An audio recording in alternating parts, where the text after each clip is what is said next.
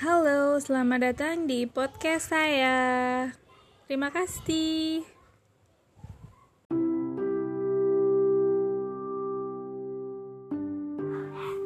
Hai, kali ini uh, aku mau bacain uh, curhatan dari ibu-ibu yang ada di grup curhatan Bunda Cerdas. Nah, itu tuh tentang sebentar ya.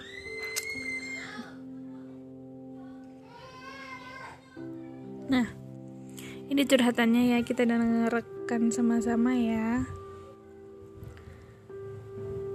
Bun, curhat ya, udah capek-capek masak rendang, repot sambil ngasuh anak, eh udah matang malah suami bilang kok warnanya nggak hitam kayak di warung Padang, Gak menarik, gak selera, gak enak. Beli nasi bungkus aja sana. Aduh bun, itu tadi kata suamiku dan rasanya sedih banget capek-capek masa gak dihargain sama suami.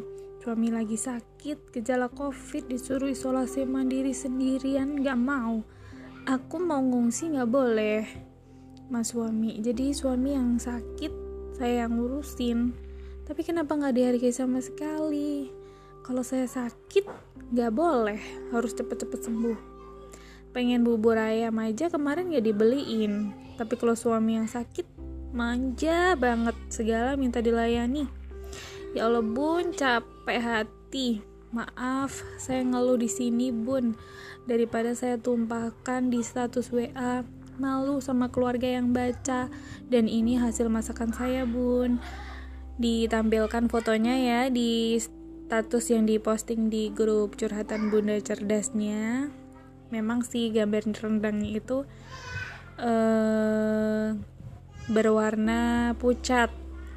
Mungkin kurang banyak cabenya ya kalau menurut saya lanjut warnanya pucat tuh kan bener? Dia aja ngerasa gitu nggak kayak di warung padang. Itu kenapa ya bun? Apa yang salah Nah, kawan-kawan itu tadi kan curhatan dari ibu yang satu ini namanya di sensor ya. Uh, maaf ya bun, kalau curhatannya saya bacakan di podcast saya karena uh, baru aja saya baca dan ini menarik ya. Karena apa? Karena sepertinya bunda yang berinisial ZD ini memiliki suami yang uh, apa ya?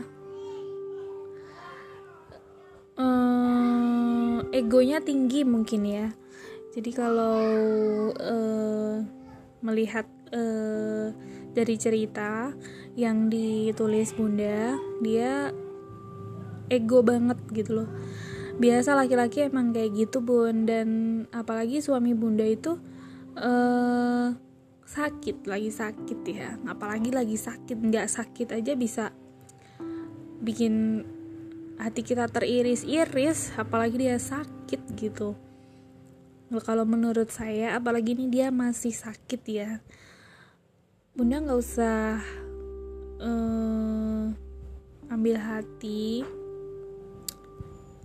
Hmm, layanin aja apa yang dia mau sampai dia sembuh. Nah baru tuh kalau dia udah sembuh diskusikan. Terus kalau mau komplain komplainkan gitu. Karena percuma kalau komplain pas saat dia sakit dan belum sembuh.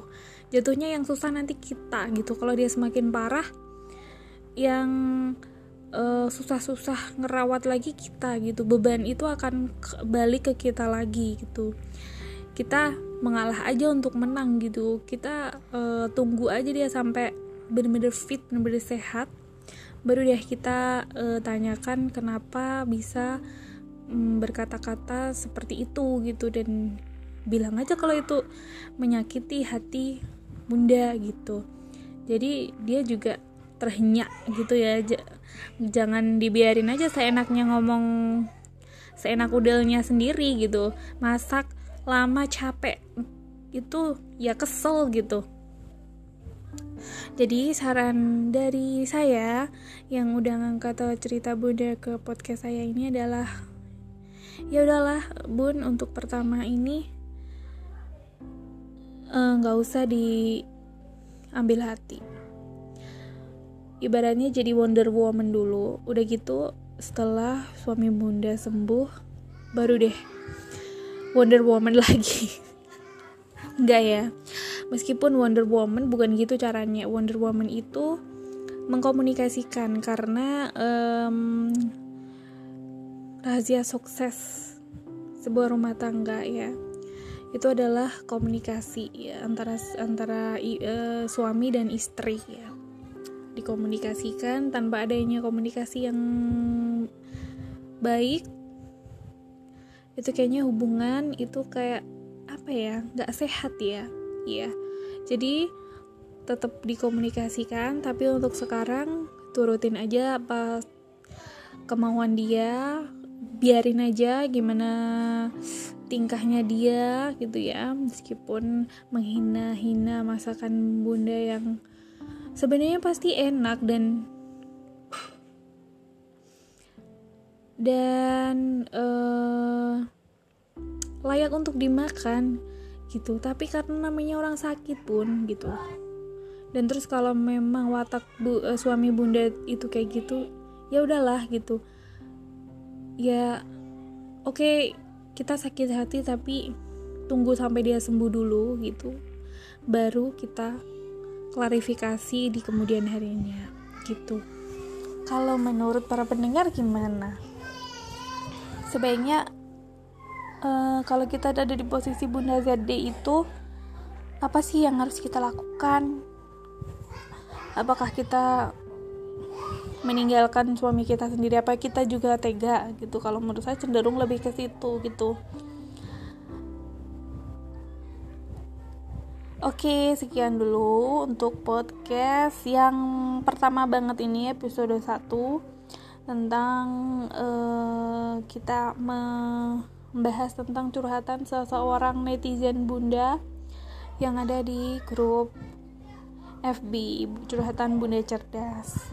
Nah, kita akan jumpa lagi dan kalau misalkan ada yang ingin memberikan solusi untuk Bunda ZD karena saya juga merupakan anggota grup curhatan Bunda Cerdas nanti akan komentar aja di di podcast saya nanti akan saya sampaikan ke Bunda ZD supaya uh, niat baik dari para pendengar semua yang ingin membantu Bunda ZD itu tersalurkan. Atau ada dari para pendengar yang merupakan anggota grup Facebook Curhatan Bunda Cerdas? Barangkali ada ya. Silahkan sila untuk semua yang udah mendengarkan terima kasih